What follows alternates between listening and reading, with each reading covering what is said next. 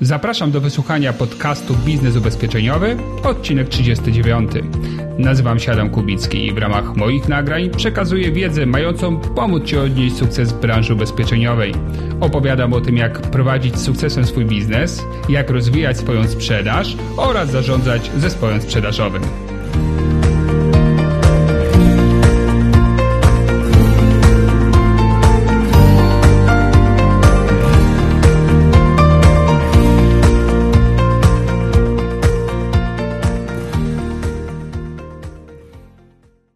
Dzień dobry, witam w odcinku kolejnym podcastu Biznes Ubezpieczeniowy.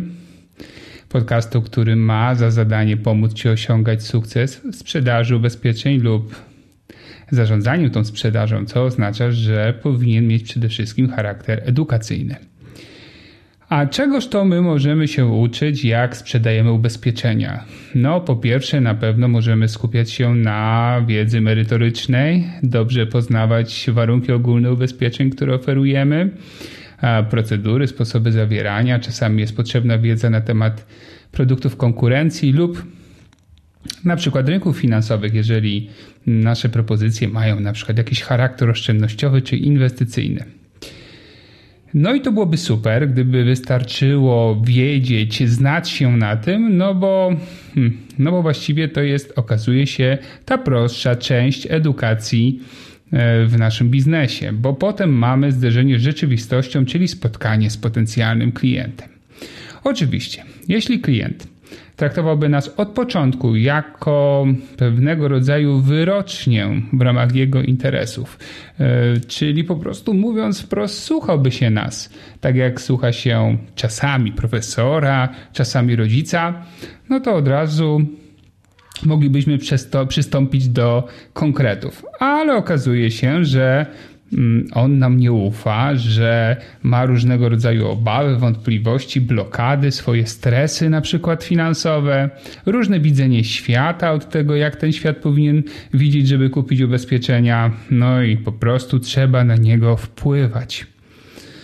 I dlatego dzisiaj w tym odcinku podcastu zajmiemy się metodami wywierania wpływu Oczywiście w pierwszej chwili, kiedy ktoś usłyszy wywieranie wpływu, a co gorsza manipulacja, no to pomyśli sobie tak.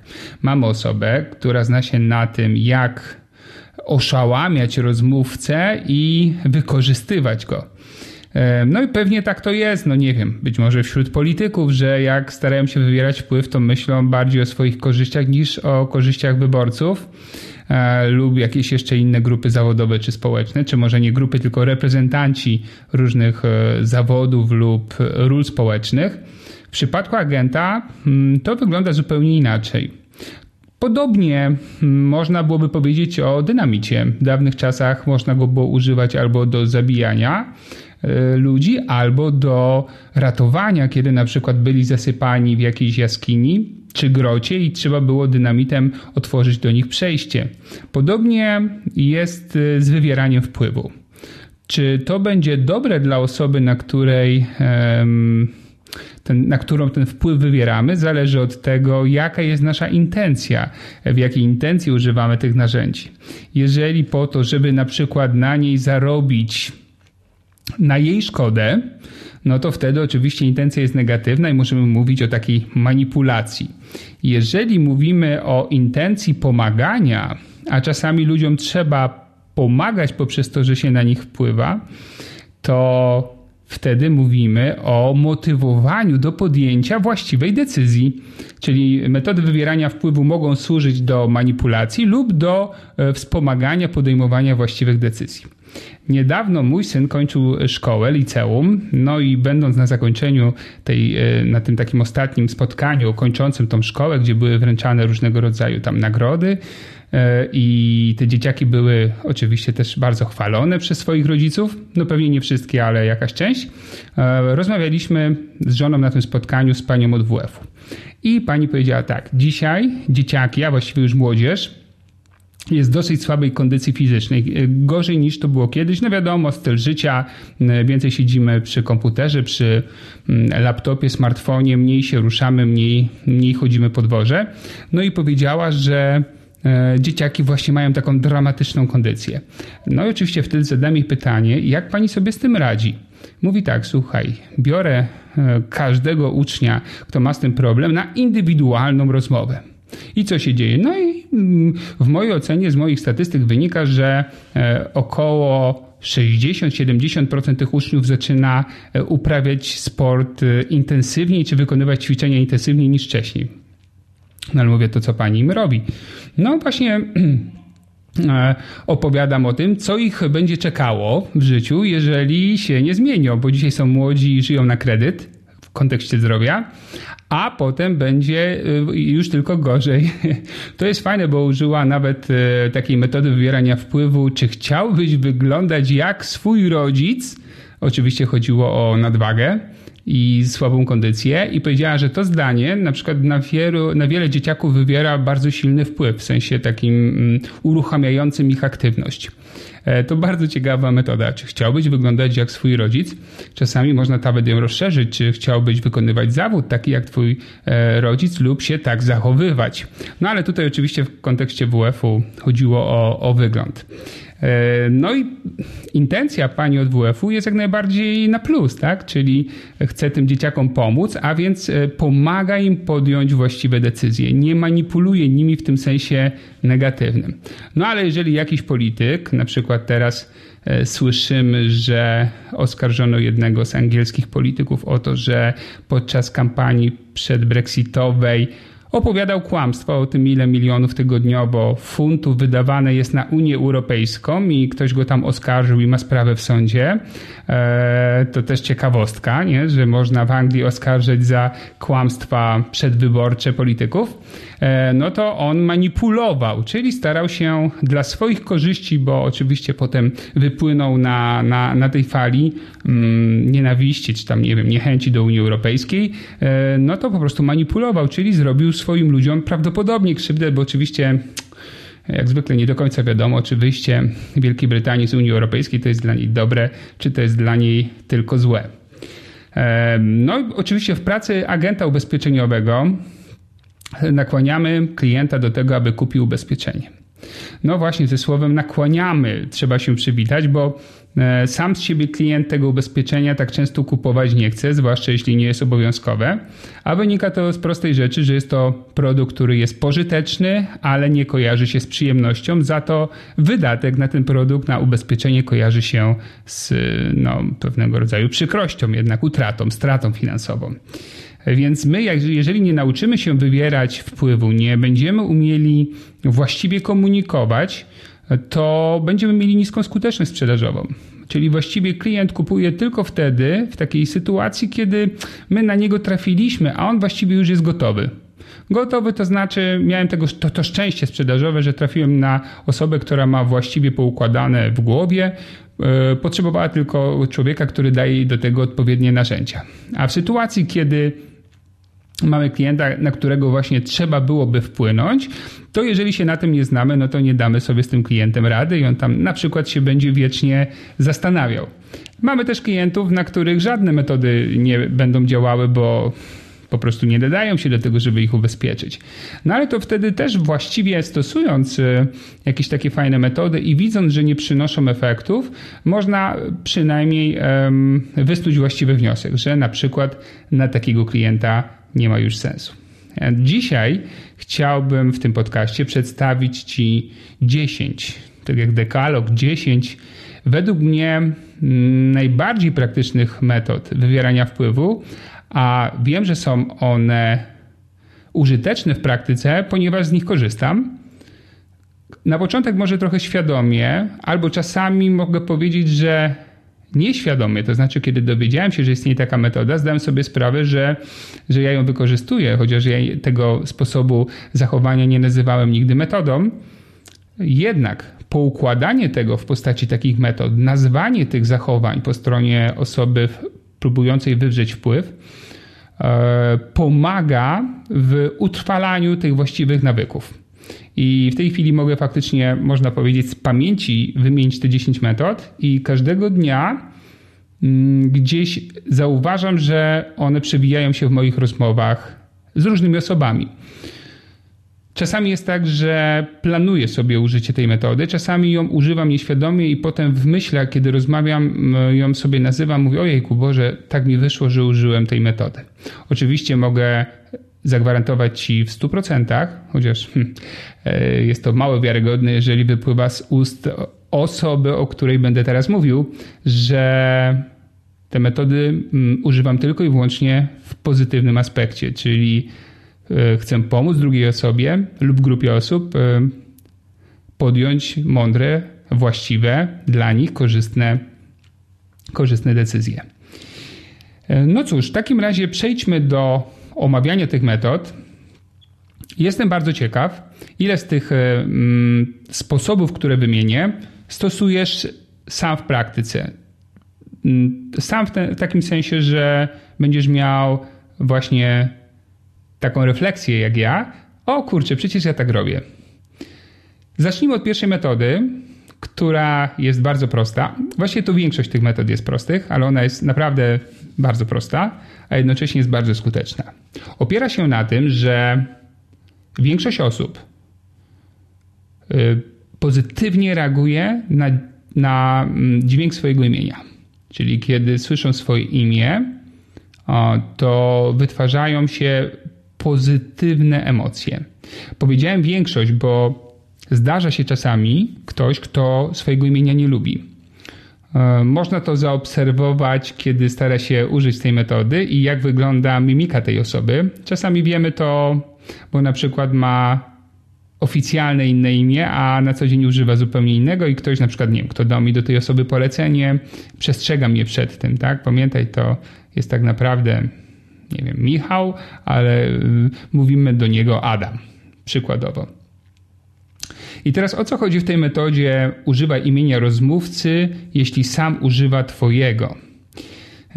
A ono to chodzi, że jeżeli ja chcę wywrzeć na kogoś wpływ, to znaczy zmotywować go na przykład do podjęcia decyzji albo do jakiegoś działania, to w tym zdaniu, w którym zaszywam tą moją intencję, pojawia się imię tej osoby. Czyli Panie Adamie, e, czy w takim razie byłoby ważne dla Pana, aby na przykład od dzisiaj uruchomić tego typu ochronę. I teraz, kiedy użyłem tego słowa Panie Adamie, to znaczy pan, słowa Adamie, czy tam sformułowania Panie Adamie, yy, zwiększa się siła mojego przekazu. Pani Wiolu, a Pani uważa, że warto mieć takie rozwiązanie, które w takiej sytuacji daje to i to? I teraz użycie tego Pani Wiolu wzmacnia mój przekaz. I mm, jak e, usłyszałeś, ta metoda brzmi używaj imienia rozmówcy, jeżeli sam używa Twojego. Dlaczego e, daje tą, ten dodatkowy przekaz? Otóż zauważyłem, że są osoby, które dosyć alergicznie, czyli negatywnie, mm, reagują na próbę spoufalania się po stronie doradcy. Jeżeli doradca sam wychodzi przed szereg i zaczyna używać imienia klienta, ale nie było to zainicjowane po stronie klienta, to czasami klient może mieć zły odbiór takich wypowiedzi. A zwłaszcza, tak myślę, że y, jeszcze bardziej sytuacja jest ryzykowna, kiedy rozmawiamy przez telefon i nie zbudowaliśmy jeszcze relacji, a na przykład używamy sformułowań typu Panie Andrzeju, pani Małgorzato i tak dalej, i tak dalej. Więc ja przyjąłem taką zasadę, że spotykając się z klientami, używam sformułowania proszę pana, proszę pani i robię wszystko, żeby jak najszybciej ten klient czuł się ze mną dobrze, czy mówiąc wprost mnie polubił.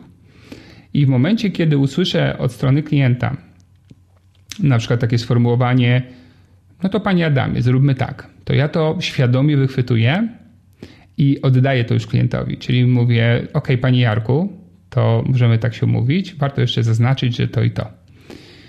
Dopóki klient nie użyje mojego imienia, nie wychodzę przed szereg. To jest moja zasada, oczywiście subiektywna. Każdy może mieć różne podejście do tego, ale ona wynika z mojego doświadczenia. Nie wymyśliłem jej sobie z teorii, ale z obserwacji ludzi, ich zachowań i kiedy co jak działa. Oczywiście czasami klienci mówią, czy potencjalni klienci, czy rozmówcy, bo oczywiście mówiąc o metodach wywierania wpływu, nie mam na myśli tylko i wyłącznie sprzedaży. osoby drugie mówią, czy możemy przejść na ty, ok, no skoro tak ktoś wychodzi przed szereg, no to oczywiście jak najbardziej wtedy już w ogóle mam sytuację otwartą. Hmm. Ale już jeżeli właśnie jest taka relacja i możemy mówić do siebie po imieniu lub używać sformułowania mm, Pani Andrzeju, Pani Barbaro, to w tym momencie to fajnie działa. I teraz oczywiście byłoby bez sensu, gdybym w każdym zdaniu używał imienia klienta, byłoby to nadużycie, byłoby to przemęczone, wychwycone i straciłoby swoją siłę. A więc używaj tego imienia wtedy, kiedy to zdanie jest ważne. Kiedy ma klienta do czegoś przekonać, kiedy to jest pytanie, to już jest w ogóle mega ważne, na, na który odpowiedź jest pewnego rodzaju deklaracją ze strony klienta. E, tego na przykład, jak podchodzi do pewnych spraw, albo jaką decyzję w takim razie on podejmuje. I tak, faktycznie użycie tego imienia silnie wzmacnia przekaz. I to jest właśnie ta pierwsza metoda. Druga metoda brzmi tak: wciągaj rozmówcę w proces.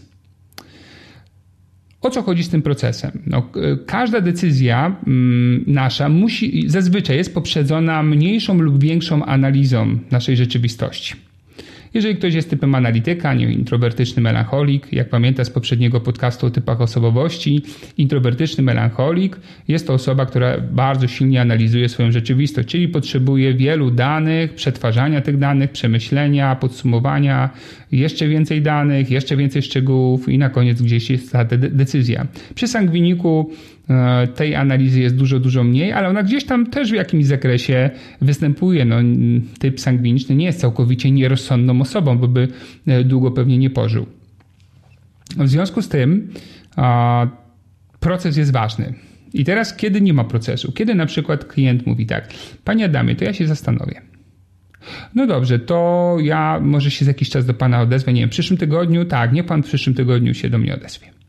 I teraz ja podczas tej rozmowy z klientem przeprowadzałem pewien proces razem z nim, gdzieś tam analiza potrzeb, przedstawienie rozwiązania, policzenie tej potrzeby, coś się działo procesowo.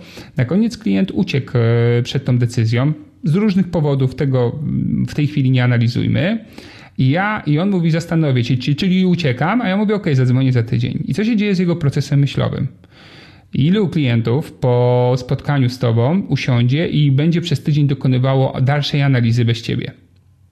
Prawdopodobnie bardzo, bardzo niewielu, właśnie może jedyni to, to ten typ analityczny.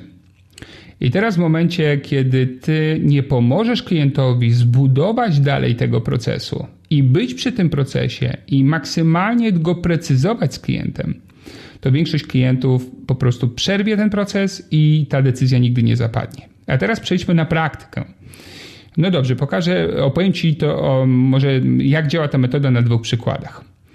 Mm, jeden to jest przykład, który używałem e, jak byłem agentem ubezpieczeniowym. Nie wiedziałem, że to jest metoda wciągania rozmówcy w proces, ale już dziś podświadomie czułem, że to jest potrzebne. Ok, przechodziliśmy cały proces rozmowy.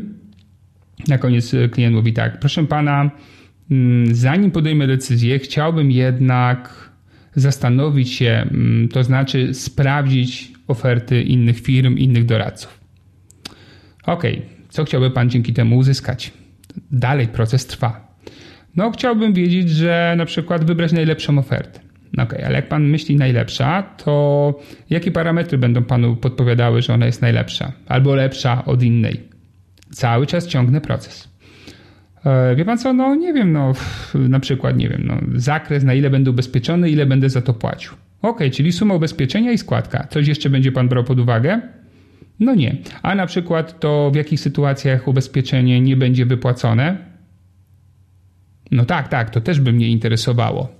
Ok, czyli mamy trzy elementy. Suma ubezpieczenia, nazywamy to w ubezpieczeniach wykluczenia, czyli momenty, w których firma panu nie zapłaci, znaczy właściwie rodzinie, bo mówimy o ubezpieczeniu na życie, i sytuacja kosztów, czyli składka, suma, koszty. Coś jeszcze? No nie. A na przykład sytuacja, jeżeli to jest czynnik oszczędnościowy, co by się działo z Pana pieniędzmi, gdyby Pan na przykład taką umowę przerwał? No nie, to byłoby też istotne. Ok, czyli ustalałem z klientem grupę elementów, które będą dla niego mm, podstawą do analizy, na których on się będzie zawieszał. Dzięki temu nawet jeżeli on by ten proces porównania przechodził, to to już będzie sposób bardziej zorganizowany, bardziej precyzyjny, a nie na przykład wrażeniowy, bo ten agent mi się bardziej podobał, ten mniej, chociaż tak naprawdę nie wiem dlaczego wybrałem tą firmę, a nie inną. Ale lećmy dalej. E, no dobrze, a jakie firmy chciałby pan porównać? Tak pytałem. No wie pan co, niektórzy mówili, nie wiem właściwie, dopiero się będę musiał rozejrzeć. Super, to mam dla pana przygotowaną ściągawkę i w tym momencie e, wyjmowałem taki specjalny, u mnie to był wizytownik, taką rozwijkę, gdzie miałem wizytówki agentów ubezpieczeniowych firm konkurencyjnych, z którymi się znałem i z którymi się umówiłem na współpracę. Polegającą na tym, że jeżeli będzie klient chciał sprawdzić konkurencję, to ja wyślę klienta do nich. Ale w drugą stronę też działało, miało to tak działać. Jeżeli chciałby klient sprawdzić ich konkurencję, to wysyłają do mnie. I teraz rozwijałem klientom e, ten wizytownik, te wsadki takie z wizytówkami, było 12 wizytówek i pytałem, no to proszę zobaczyć, to są takie wiodące towarzystwa, jest też kilka takich mniejszych, e, które by pan sobie życzył, chętnie panu pomogę. Ci agenci e, no, zwrócą się do pana na przestrzeni dwóch maksymalnie dni. Powinni już jutro wszyscy, których pan wybierze i będzie pan mógł się z nimi umówić. Co mi to dawało? Dawało mi to dalej e, procesowanie decyzji klienta. Bo teraz w sytuacji, kiedy klient mm, miałby sam szukać towarzystw, przeglądać, nie wiem, internet, wydzwaniać, że się chce spotkać, a tyle spraw bieżących będzie miał już następnego dnia do załatwienia, to prawdopodobieństwo, że on ten proces sam pociągnie jest bardzo niewielkie. A pamiętasz tą zasadę wciągaj rozmówcę w proces, czyli bądź przy nim. No i działy się dwie rzeczy. Albo klient mówi, dobra, to ja chcę na przykład tą i tą firmę. Zazwyczaj wybierał dwie, maksymalnie trzy firmy. Mówię, ok, te osoby się zgłoszą. No i po prostu się zgłaszały i, i był casting, klient wybierał. Mm, albo e, mówił, wie pan co, dobra, to może dajmy sobie spokój. Czyli jakby mm, trochę, mm, może byłem taki wiarygodny, skoro się nie bałem konkurencji, to znaczy, że po prostu moja oferta była ok i w tym momencie klient ją brał. Więc e, to jest taki przykład użycia tej metody. Ale też drugi przykład. Załóżmy, że masz taką metodę na maila, dzwonisz do klientów i, e, i mówisz o tym, że wyślesz im e, maila z jakąś tam zajawką, czym się zajmujesz. No i klient mówi, jasne, niech pan, niech pan wyśle. I teraz, jeżeli ja bym nie użył tej metody wciągania rozmówcy w proces, to brzmiałoby to tak. E, dzień dobry, Adam Kubicki, jestem z firmy XY. Czy mógłbym do Pana wysłać takiego maila zajawę? Może coś z tych tematów by Pana interesowało. No dobra, niech Pan wyśle. E, no dobrze, to Pana adres mailowy? No tam na biuro małpa, coś tam, coś tam. Mhm. Ok, to w takim razie dzisiaj wyślę i no prosiłbym o pan, jakąś odpowiedź z Pana strony. Ok, to jest pierwszy wariant, albo no i w najbliższym czasie bym zadzwonił z pytaniem o opinię. I to jest wariant drugi. I to są, oczywiście można to poprowadzić w ten sposób, ale nie wykorzystaliśmy drugiej metody właśnie wywierania wpływu, czyli wciąga rozmówcę w proces. Ponieważ tracimy kontrolę nad tym procesem. Co można byłoby zrobić? Można byłoby na przykład a klientowi powiedzieć tak, ok, to bym wysłał do Pana wizytówkę, taką mailową, mhm, niech Pan wyśle. Jaki jest Pana osobisty adres mailowy? Pierwszy element procesu, żeby poszło na jego skrzynkę, nie na ogólną. Ok, klient podaje. Przeczytanie tej wiadomości zajmie Panu około 2-3 minut. Kiedy znalazłby Pan chwilę, żeby to przejrzeć? To zanim klient odpowie, będzie musiał pomyśleć. Proszę Pana, myślę, że jutro jak przyjadę do biura, to sobie otworzę laptopa i na to spojrzę. Super. To gdybym do Pana zadzwonił w okolicach godziny na przykład 9 przed południem to i spytał o Pana opinię, czy to byłby dobry termin. Wie pan co, może nie, dziewiąta to nie jest dobre. Niech pan zadzwoni do mnie o, przed dwunastą na przykład. 11.45? Może być, ok. To będę dzwonił, dzisiaj wysyłam. Mam tylko pytanie, jak mam zatytułować tą wiadomość, żeby, no, żeby pan mógł ją odnaleźć na pewno w dużej ilości maili, które do pana przychodzą. A jak się pana firma nazywa? No XY. To niech pan napisze oferta XY. Ok, tak zatytułuję. Jutro dzwoni 11.45. Bardzo dziękuję i do usłyszenia. I teraz zrobiłem wszystko, co mogłem, żeby zagwarantować sobie zadziałanie po stronie klienta. Klient wie, że będę dzwonił, wie o której godzinie, wie jak ten mail jest zatytułowany, wie gdzie go, kiedy go wyślę, bo powiedziałem, że zrobię to dzisiaj. Jeżeli na przykład klient mówi, wie pan co, to ja tego maila y, bym przeczytał w piątek, a jest wtorek na przykład, to jaki jest sens dzisiaj wysyłania tego maila? skoro ma klient wysyłać w piątek, a już po tym mailu przyjdzie 100 innych.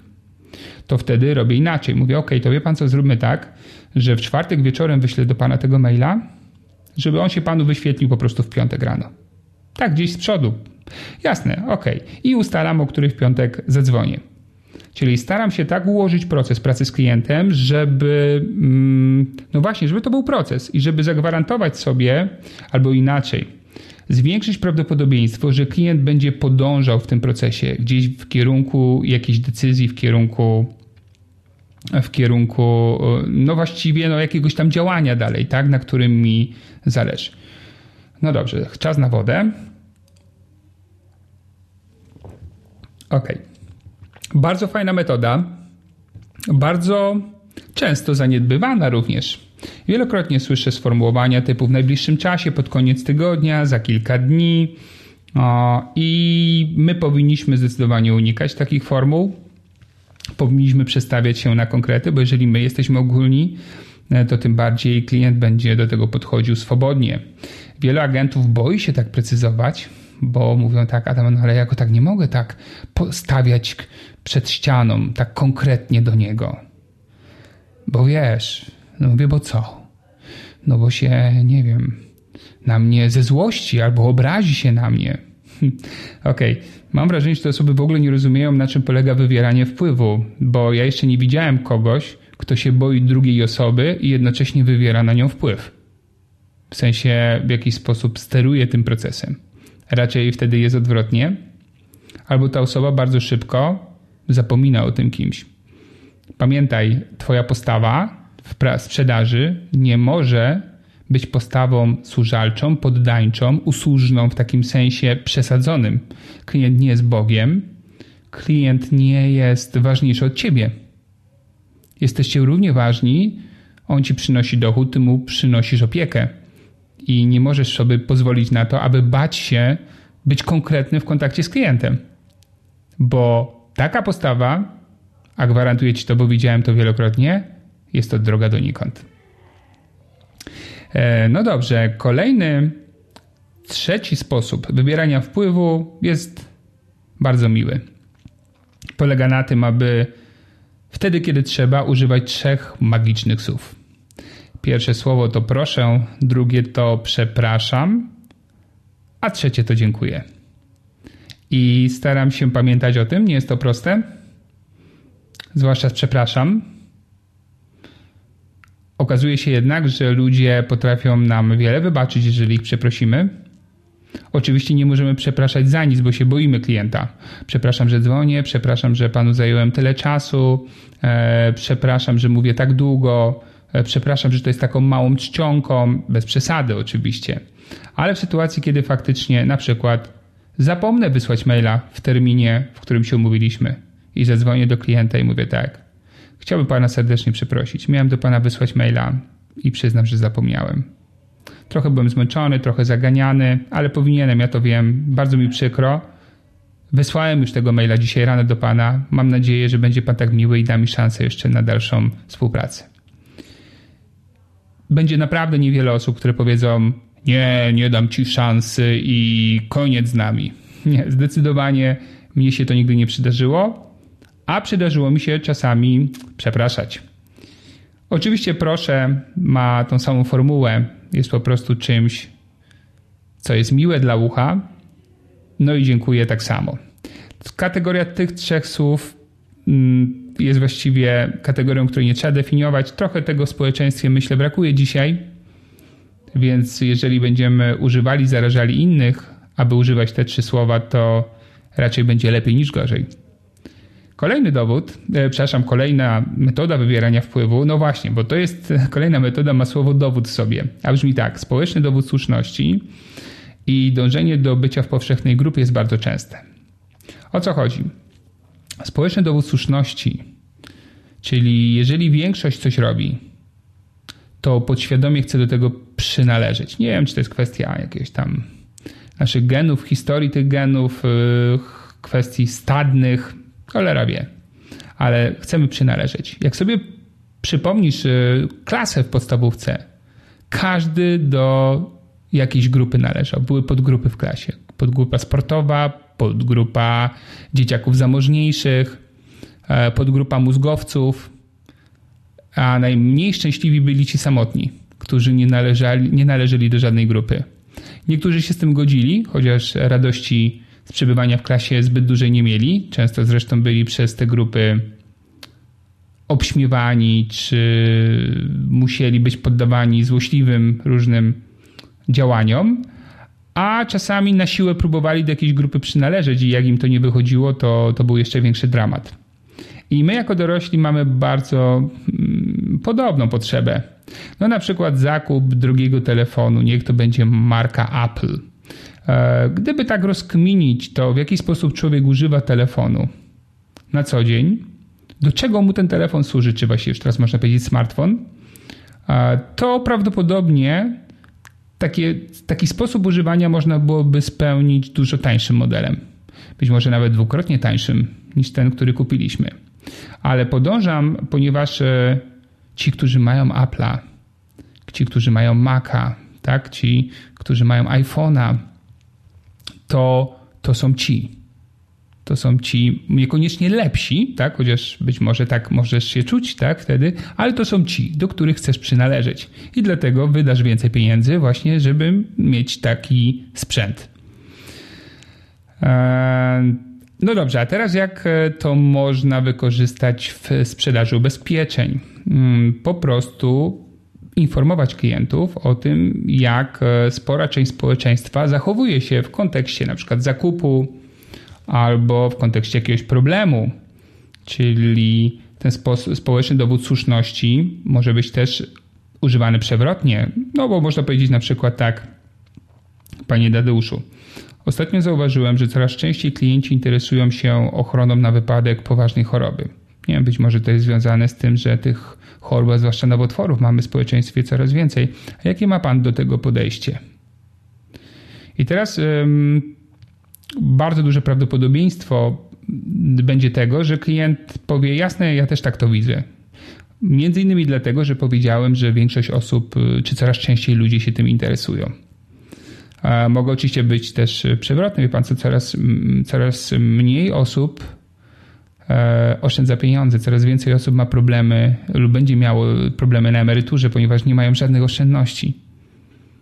No, I może tak być, że to jest taki dowód, ale niesłuszności, który też mi się może przydać, dlatego że to będzie połączone z kolejną techniką piątą.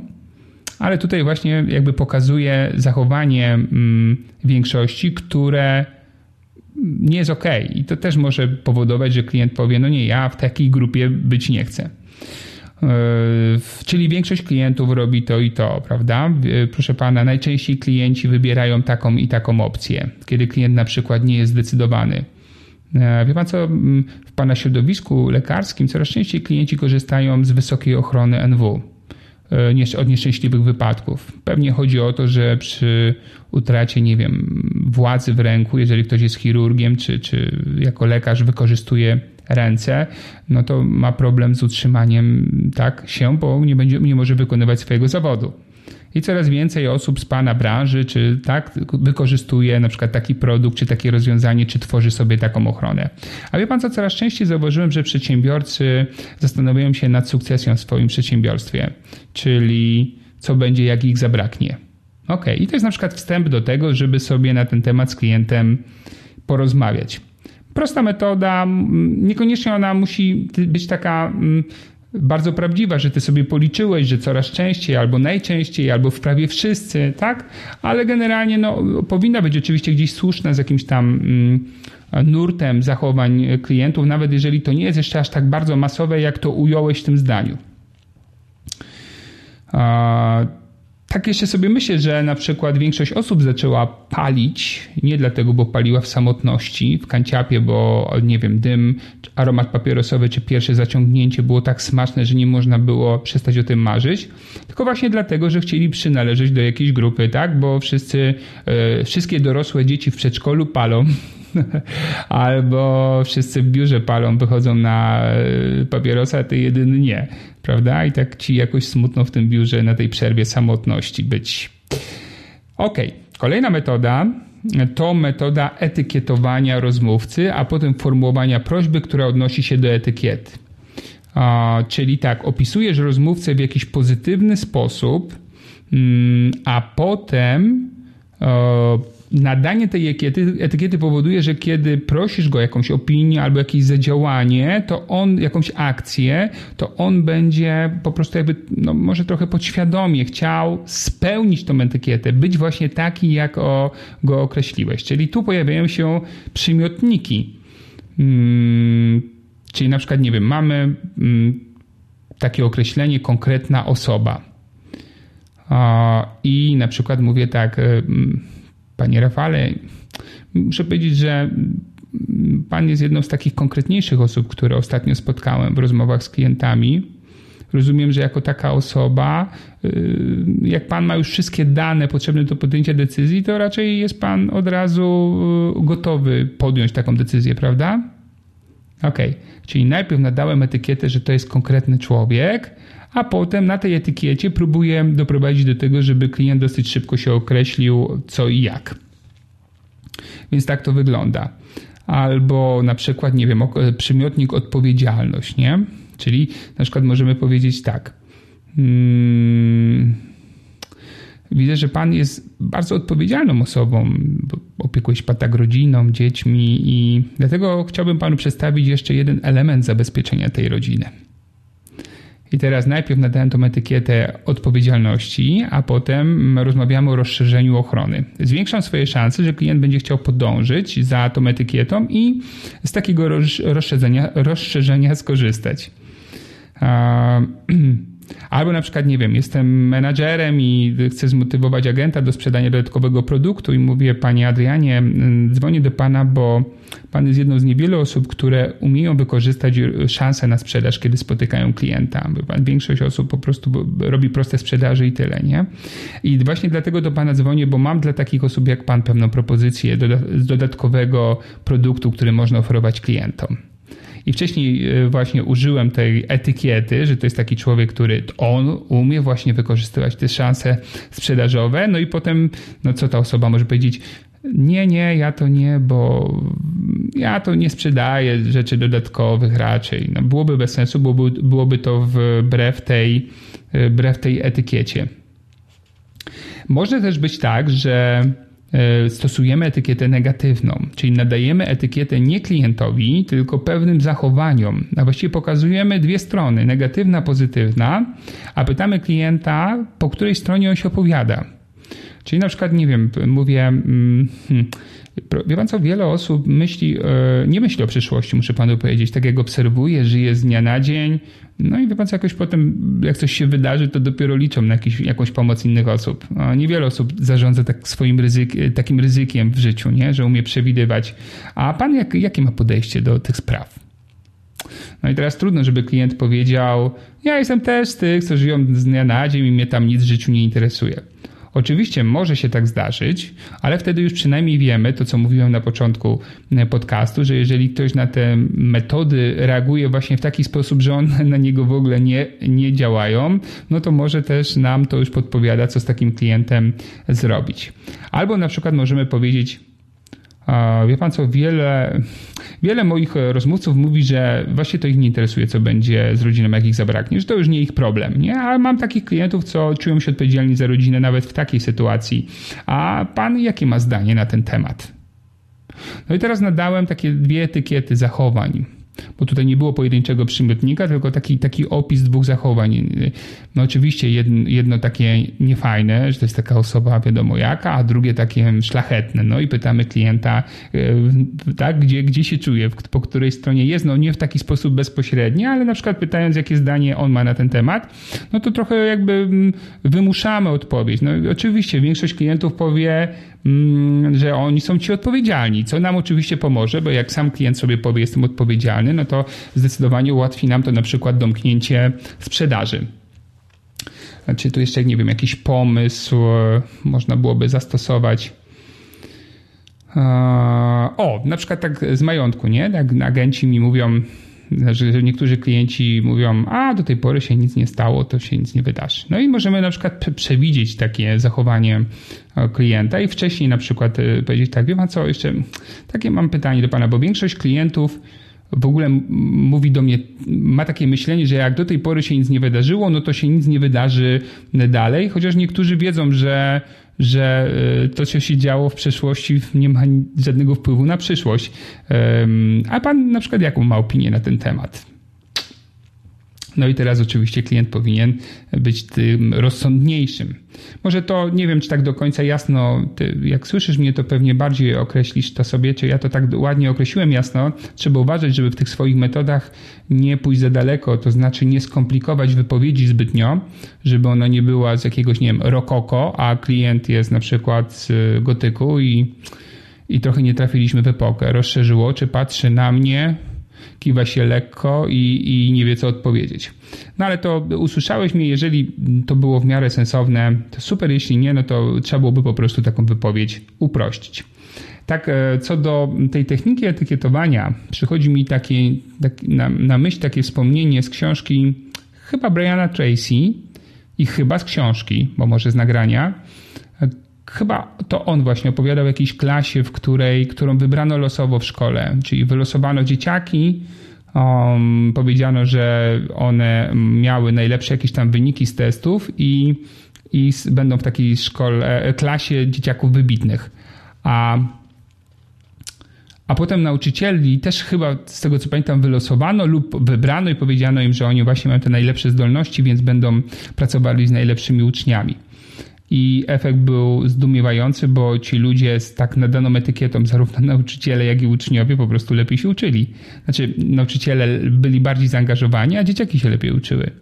E, ja to też widzę, bo mój syn e, chodził do właśnie liceum, które było uważane za to liceum, gdzie się dzieci lepiej uczą, a nauczyciele uczą również lepiej. W mojej ocenie szkoła jak szkoła, Fajna, sympatyczna, ale bez przesady. Też duże klasy 30-osobowe, więc jak dla mnie 30 osób to nie jest jakiś sposób na to, żeby w ogóle efektywnie kogokolwiek uczyć.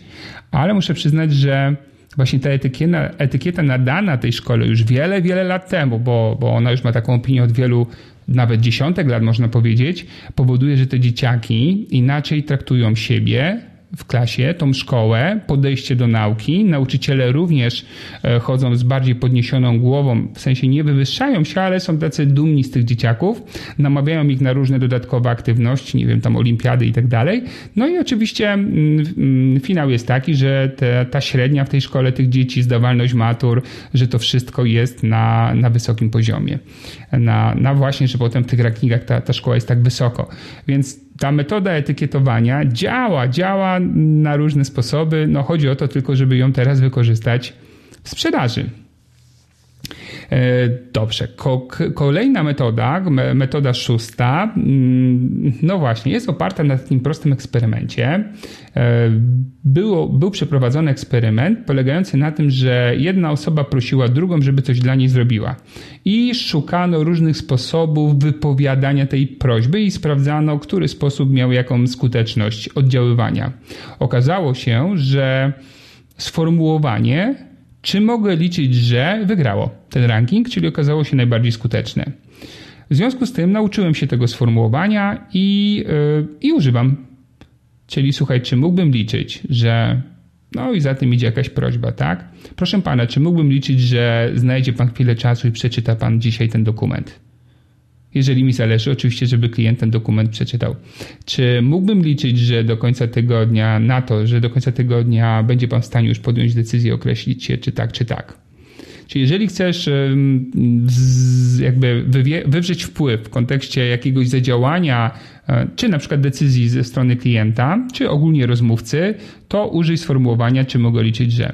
Tak sobie myślę, że menadżerowie też mogą używać tego sformułowania, kiedy próbują namówić, wywrzeć wpływ na swoich agentów, żeby po prostu coś tam sprzedali, osiągnęli jakiś plan sprzedażowy, wynik i tak dalej. Czy mogę liczyć, że no i zatem oczywiście możemy wprowadzać różne treści.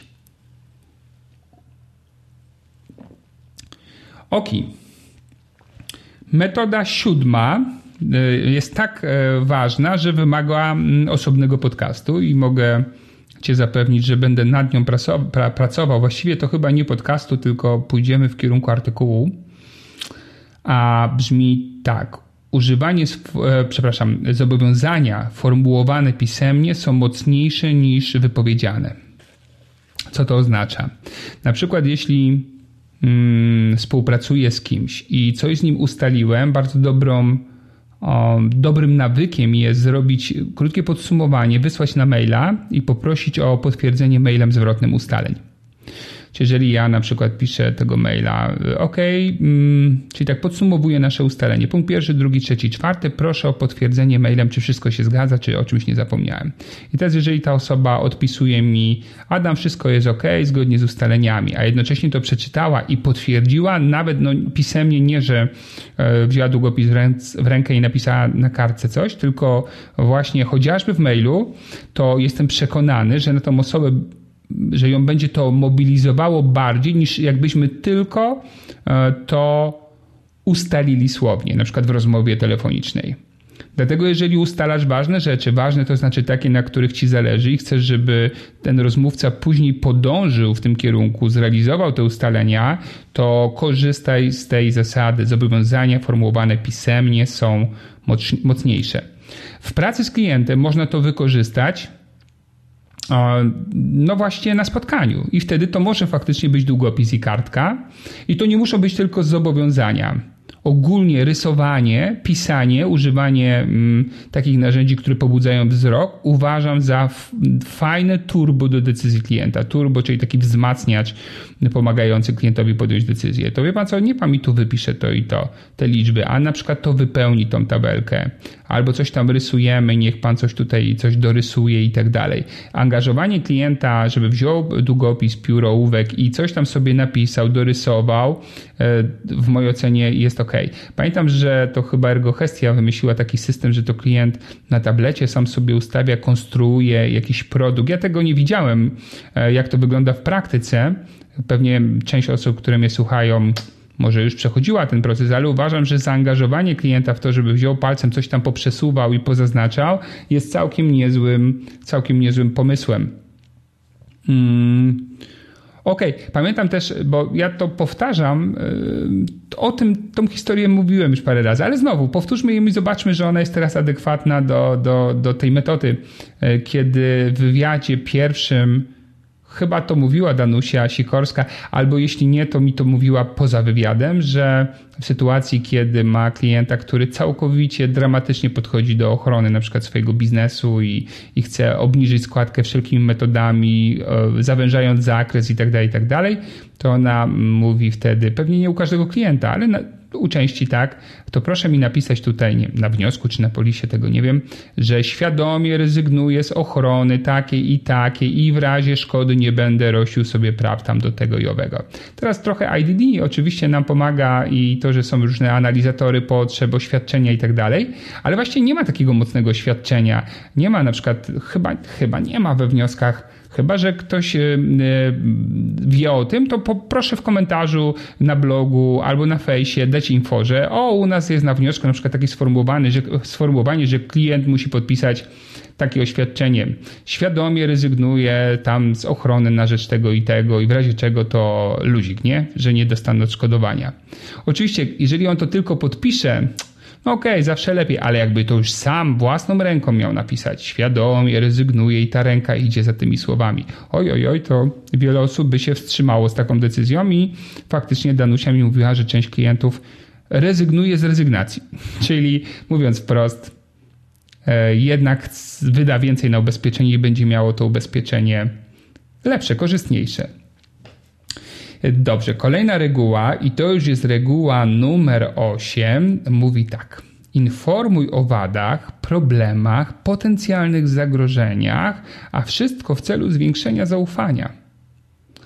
Um, to brzmi jakoś dziwnie, nie? No to co ja mam mówić o tym, co jest niefajne w ubezpieczeniu, bo mi to pomoże? No, wedle właśnie badaczy tematu, tak. Wedle mnie, y, według mnie również. Bo będziesz wtedy osobą bardziej wiarygodną. Czyli ci, którzy tylko zachwalają swój towar albo mówią tylko w superlatywach o swoich usługach. Oczywiście na prostego klienta wystarczą być może, ale osoba, która już trochę w życiu przeżyła, która miała już doświadczenie z różnego rodzaju doradcami, usługodawcami, no to może nie być to już takie fajne i skuteczne. Więc jeżeli na przykład powiesz tak, proszę pana, no dobrze, mamy pewne rozwiązania, najpierw sobie może powiedzmy, mm, co nie do końca w tym rozwiązaniu jest ok, czyli tak, w sytuacji takiej i takiej nie zadziała. Albo trzeba będzie wziąć pod uwagę to i to, bo wtedy na przykład będzie mniej albo inaczej. Ok, ale oczywiście tu i tu zadziała. To wtedy, jeżeli ja mówię o wadach i o zaletach, sam z siebie nie czekam, aż klient mówi, a wady, albo a coś drobnym druczkiem, a ja, oj, no dobra, jak już pan pyta, to panu powiem, bo wtedy to trochę za późno. Oczywiście nie muszę zacząć od wad, mogę zacząć od zalet, że ok, to to działa tak i daje panu to i to, no ale warto też powiedzieć, że w takiej sytuacji nie zadziała albo tego nie będzie i warto o tym pamiętać. To ja będę wtedy mm, miał charakter doradczy, konsultacyjny, nie sprzedaję, tylko doradzam, bo właśnie daję pełną informację. A jeżeli bym tylko mówił o zaletach, no to jestem tym typowym sprzedawcą. No tak na przykład jest w ubezpieczeniu GAP czyli takim ubezpieczeniu straty finansowej klienta, który w przypadku szkody całkowitej lub kradzieży samochodu dostaje odszkodowanie mniejsze niż kwota, którą wydał na swój samochód. Czyli jeżeli samochód jest wart 100 tysięcy, był w momencie zakupu, a nie wiem, w czwartym roku użytkowania klient ma szkodę całkowitą, dostał 50 tysięcy, no to gap wyrównuje różnicę między jedną kwotą a drugą i dorzuca drugie 50, klient ma znowu stówę i może sobie i może sobie kupić nowy samochód. I taka jest ogólna teoria tego ubezpieczenia ale no, ono nie jest doskonałe jak każde inne ubezpieczenie, bo na przykład y, ma taką specyfikę, że w momencie, kiedy następuje wyliczenie różnicy pomiędzy ceną samochodu początkową a odszkodowaniem, to towarzystwo bierze jedną z dwóch y, wyższych kwot. Albo ta kwota, która była wypłatą z autokasko, albo ta kwota, która jest z tabel wyceny auta na dany dzień y, zdarzenia, czyli tam z InfoExpert, Euroglasa i e, w tym momencie może się okazać, że towarzystwo wypłaciło mniej niż powinno zgodnie z tabelą. A z GAPA klient nie dostanie różnicy wtedy faktycznej, tylko dostanie różnicę pomiędzy ceną auta w momencie zakupu, a tym z tabeli, bo to na przykład była kwota wyższa. Powinien dostać 5 dych, wypłata poszła 42, 8 tysięcy mniej. No i na przykład można klientowi o tym powiedzieć, że jeżeli towarzystwo będzie chciało mu wypłacić mniej przy szkodzie całkowitej niż mu się należy, a ono to nie zadba, nie powalczy, no to gap będzie liczony właśnie z tej różnicy faktycznie wynikającej z tabeli wartości auta, a nie z realnej wypłaty. Mm, mm, powie klient. Ale jednocześnie prawdopodobnie dalej kupi to ubezpieczenie, ale będzie świadomy i to też będzie taki doradca wiarygodny. Więc ja jestem za tym, żeby mówić o wykluczeniach, niedoskonałościach, żeby nie czekać aż klient o to spyta, bo to będzie nas uwiarygadniało, a jeżeli klient jest introwertycznym melancholikiem, to nawet warto powiedzieć o tym na początku, a potem dopiero przejść do zalet, no to będzie zupełnie wtedy w jego, w jego bajce. No i teraz e, tak na podsumowanie dwie takie może troszeczkę rzadziej używane metody, czyli dziewiąta i dziesiąta. Zacznijmy oczywiście od dziewiątej i ona brzmi tak. Nie zwalaj winy za błędy na czynniki za, za zewnętrzne i weź za nie odpowiedzialność. Nawet jeżeli czasami nie do końca jest to prawda, że to jest twoja wina. Ja jestem zdania, że trzeba brać na klatę, mówiąc wprost, tak, językiem potocznym, czyli jeżeli klient, nie wiem, to coś y, nie wysłałem, a powinienem, mówię, no wysłałem do pana, czyli kłamę klienta, tak? A on mówi, nic nie dostałem, oj, to pewnie serwery, to bez sensu. Lepiej powiedzieć, zapomniałem, faktycznie bardzo pana przepraszam. To oczywiście nie oznacza, że pana nie szanuję, ale ostatnio był spory hejzel w moim życiu czy w pracy Niestety, ale już właśnie wysłałem rano, tak jak już wcześniej w tym przykładzie opowiadałem. Mam nadzieję, że, że, że, że Pan da mi jeszcze szansę na współpracę i tak dalej, i tak dalej. Czyli bierz na klatę, bierz odpowiedzialność na siebie, połącz to ze słowem przepraszam, a potem dziękuję i według mnie to będzie dużo lepsze, a tym bardziej, że będziesz zupełnie. Mm, znaczy bardziej wiarygodny i naturalny. To jest to na przykład, czego w politykach nie lubię, że oni w ogóle nie biorą na klatę, czyli niezależnie z jakiej opcji politycznej, zawsze, jest, zawsze się będą wybraniali na siłę. Kiedy ktoś mówi, no ale to lipa. Nie, nie, nie, to nie lipa, bo pan źle na to patrzy, bo pan ma y, innego zeza, jakby pan na przykład zrobił w drugą stronę zeza, to by pan zobaczył, że to jest dobre. A tak gdyby taki polityk przyjął na klatę i powiedział, ma pan rację, wtedy się pomyliłem, coś tam, wiem to teraz, jestem mądrzejszy, o tą wiedzę i refleksję, w przyszłości będę bardziej ostrożny. No nie wiem, według mnie taki gościu byłby bardziej wiarygodny. Ja osobiście takiego człowieka bym bardziej kupił niż takiego bufona, który cały czas uważa, że tam w ogóle e, jest najlepszy i wszystko, co on reprezentuje, jest najlepsze i w ogóle broni się wszystkim, czy może, chociaż no aż już naprawdę włosy, przynajmniej moja resztka wypada, bo naprawdę już broni się w sposób dramatycznie słaby. Ale do ostatniej kropli krwi. Ale dobra, zejdźmy z polityków, żeby tu ciśnienie nie szło człowiekowi do góry i przejdźmy do ostatniej metody, dziesiątej, która e, brzmi tak. Jednoczesne nie i tak powinno być stosowane w pracy z klientami w sytuacji, kiedy nie możesz coś klientowi dać, nie możesz się na coś zgodzić, nie możesz czegoś załatwić, to spróbuj dać mu alternatywną propozycję. Nie zostawiaj go nigdy ze słowem nie. No i jak? No nie, panie Adamie, nie przeszło, nie udało się tego załatwić. I koniec. Nie powinniśmy tak robić, dlatego że na naszą relację, na naszej relacji zaciąży to negatywnie bo ja po prostu y, mówię nie i, i ucinam. No, no nie można czuć się dobrze w takiej relacji ze mną. Więc y, zanim zadzwonisz do klienta, spotkasz się i powiesz, że się czegoś nie udało, staraj się znaleźć albo w tym coś pozytywnego, jeżeli jest możliwe, a jeśli nie, to jakąś alternatywę, nawet jeżeli to już nie byłaby twoja alternatywa. Jeżeli miałbyś klienta wyeksportować gdzie indziej, czyli jakby go stracić na przykład w ramach tego dealu, którego i tak na przykład nie możesz przeprowadzić, to ja gwarantuję ci, że klient to uszanuje, doceni, że tak zrobiłeś i jeżeli dzisiaj nawet nic nie masz urobku jakby z tego kontaktu, jest szansa na to, że w przyszłości klient do ciebie wróci lub cię będzie mm, polecał. Wie pan co, no nie udało się w naszym towarzystwie jednak, ale z tego co wiem, w tym towarzystwie to robią. Zróbmy tak, że ja panu dam kontakt albo skontaktuję pana i zobaczymy. Ok. I będzie super. Jeżeli tak, no wie pan, no niestety faktycznie ze względu na pana, nie wiem, nadwagę czy coś, firma dała, dała zwyżkę, ale tak sobie myślę, że na przykład moglibyśmy w tym momencie na przykład, nie wiem, zdjąć tą i tą opcję, żeby pana to nie obciążyło finansowo, bo pamiętam, że pan mówił, że no to jest maks, co pan może zapłacić. Czyli zawsze y, mówię, że się nie dało, że, że coś, że nie można, ale jednocześnie od razu daję ścieżkę jakąś rozwiązanie, żeby tą osobę przełączyć mm, i emocjonalnie, i na poziomie logicznym z myślenia o tym, że się nie dało, na myślenie co dalej, na jakiś proces kolejny, bo to będzie do przodu. Nie? A nie dało się, stoimy w miejscu i, i, i jest nam smutno. Ok, czyli no to takie 10 metod. Może warto teraz y, na koniec to podsumować. Czyli tak, pierwsza metoda. Używaj imienia rozmówcy w zdaniach lub w pytaniach, które są bardzo ważne w rozmowie z nim, e, zwłaszcza, ale tylko wtedy, jeżeli sam używa Twojego mm, imienia, żebyś nie wyszedł przed szereg. Drugie, wciągaj klienta, rozmówcę w proces, czyli nie chodź na ogólnika kiedyś, za parę dni, tylko staraj się wszystko precyzyjnie z klientem ułożyć. Trzecie, używaj słów proszę, przepraszam, dziękuję. Mm, oczywiście adekwatnie do sytuacji, żeby po prostu tworzyć miłą atmosferę pracy i być naturalnym. Czwarte, pamiętaj, że ludzie podążają za większością, czyli mają takie dążenie do bycia w powszechnej grupie. Jeśli powiesz, że większość ludzi to robi, tam to robi, w jego grupie społecznej, zawodowej to najczęściej robią, to spora część rozmówców będzie milej na tą propozycję patrzyło, bardziej, patrzyła, bardziej atrakcyjna będzie dla niej ta propozycja.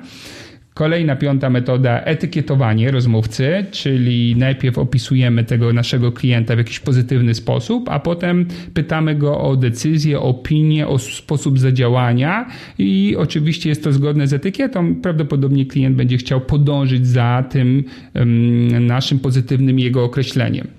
Kolejna rzecz, używamy sformułowania, czy mogę liczyć, że, kiedy chcemy um, tak wytworzyć ciśnienie na działanie po stronie klienta. Potem siódemeczka, rysowanie lub pisanie, czyli to, że zobowiązania lub w ogóle wszelkie formy aktywności na wzroku jakby klienta, pisanie, notowanie, zobowiązanie są silniejsze niż tylko rzeczy mówione. Kolejna rzecz, że y, mówi o tym, abyśmy informowali o wadach, o mm, jakichś potencjalnych niedoskonałościach, czasami zagrożeniach w celu zwiększenia wiarygodności naszej. Dziewiątka, nie zwalaj winy na, na mm, elementy zewnętrzne, bierz na klatę, jeżeli coś yy, spaprałeś, nie bój się tego. I dyszka jednoczesne nie i tak, czyli nie zostawiaj nigdy klienta w załuku, w ślepej uliczce.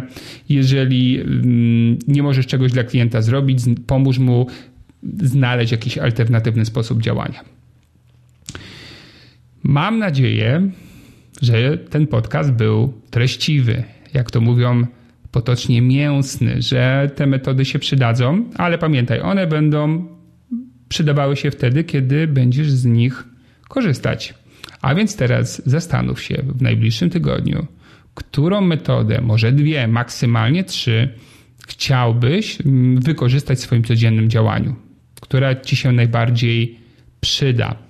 Ja mm, do tego podcastu dołączę krótki, krótki plik w PDF-ie, czyli będzie w, na blogu do pobrania, gdzie te 10 metod po prostu będzie no, w punktach do wydrukowania, tak? Będzie w tym dokumencie. Po to, abyś mógł na przykład przeanalizować to na spokojnie, zaznaczyć najlepiej sobie będzie wydrukować ten dokument i zaznaczyć w kółeczku, dobra, w tym tygodniu koncentruję się na przykład na używaniu imion rozmówcy albo na, koncentruję się na procesie, na wciąganiu w proces.